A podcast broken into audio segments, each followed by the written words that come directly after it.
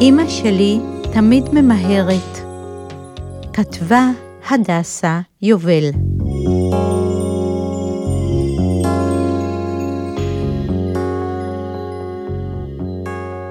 אמא שלי תמיד ממהרת. בבוקר היא ממהרת לקחת אותי לגן ולהגיע בזמן למשרד. בצהריים היא ממהרת לאסוף אותי מהצהרון ואת עומר ויעל, האחים התאומים שלי, מהמטפלת.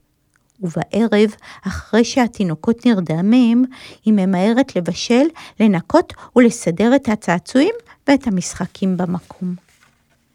לפעמים, מרוב מהירות, אמא שלי עושה כמה דברים בבת אחת. כמו למשל לנקות את הבית, או לדבר בטלפון, או לדבר בטלפון, ולהאכיל את האחים הקטנים שלי, או לקפל כביסה, ולדבר בטלפון. בערב היא עובדת על המחשב, רואה חדשות, אוכלת סלט ומדברת בטלפון. הטלפון של אימא אף פעם לא מפסיק לצלצל.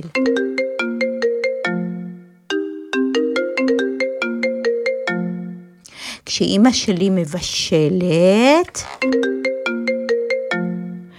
וכשהיא מחכה לי בחוג בלט, היא מחתלת את האחים התאומים שלי. בבוקר, כשאימא הכי ממהרת, היא תמיד אומרת לי דברים כמו, עוד מעט, נועה, תזדרזי. אין לנו זמן לזה, די. מספיק כבר. אני עונה לה, אוף, תפסיקי למהר אותי. ואז הרגליים שלה נעשות ארוכות ארוכות, כמו רגליים של פלמינגו, והראש שלה מתרחק ממני, והיא לא שומעת מה אני אומרת לה. אבל בגן היא מתכופפת אליי, מחבקת אותי ומנשקת אותי ואומרת, נויקי, שיהיה לך יום נהדר. הכנתי לך כריך עם גבינה צהובה, כמו שאת אוהבת. להתראות חמודה. והולכת. ואז אני צריכה לשבת עם הילדים ולאכול את מה שנתנו לי. אוף, עוד פעם סנדוויץ' עם גבינה צהובה. אבא שלי, גם הוא איש עסוק, הוא כל היום בעבודה. לפעמים, כשאימא לא מספיקה לדבר עם אבא, היא משאירה לו פתקים על המקרר. ככה אבא יודע מה הוא צריך לעשות. לפני כמה ימים בגן, בארוחת הבוקר, שירה אכלה פיתה עם חביתה. ותום, שיושב לידה, אמר שגם הוא רוצה חביתה. ואז גם נועם ואיתמר אמרו אותו דבר. ופתאום כולם דפקו על השולחן וצעקו, חביתה! חביתה! חביתה! חביתה! חביתה! חביתה! בדרך מהצהרון הביתה, רציתי לבקש מאמא שמחר גם היא תכין לי חביתה לגן. אני לא כל כך אוהבת חביתות, אבל פתאום התחשק לי. אמא, התחלתי לבקש. אבל אז הטלפון שלה צלצל.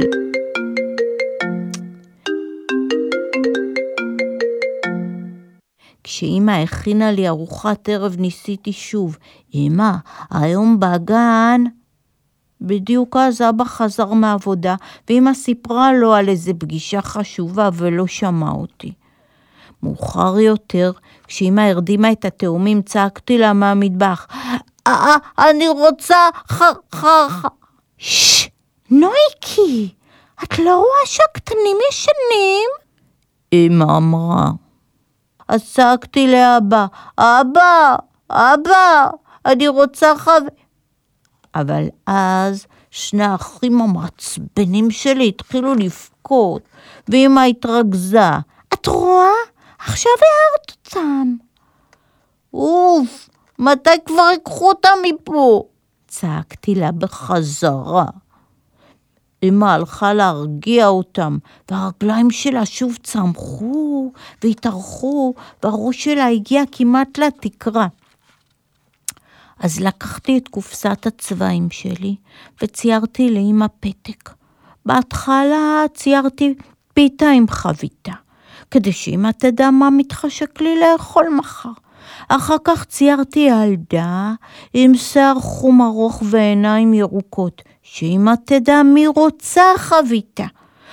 ובסוף הוספתי קוביות ונדנדה ומגלשה. כדי שאמא תבין שאני רוצה חביתה מחר לגן, ולא לארוחת הצהריים או, או לערב.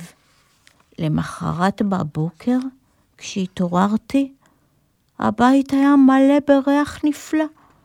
רצתי למטבח, וראיתי על השיש שקית חומה עם סרט כחול.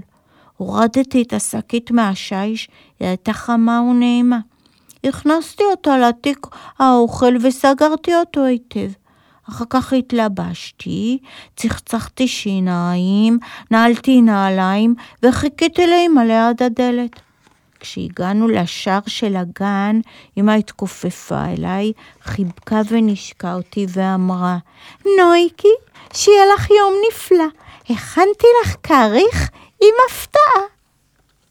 בארוחת הבוקר, כשכל הילדים ישבו לאכול, הכנסתי את היד לתיק, גיששתי בין הבגדים להחלפה, ושלפתי את השקית החומה עם הסרט הכחול.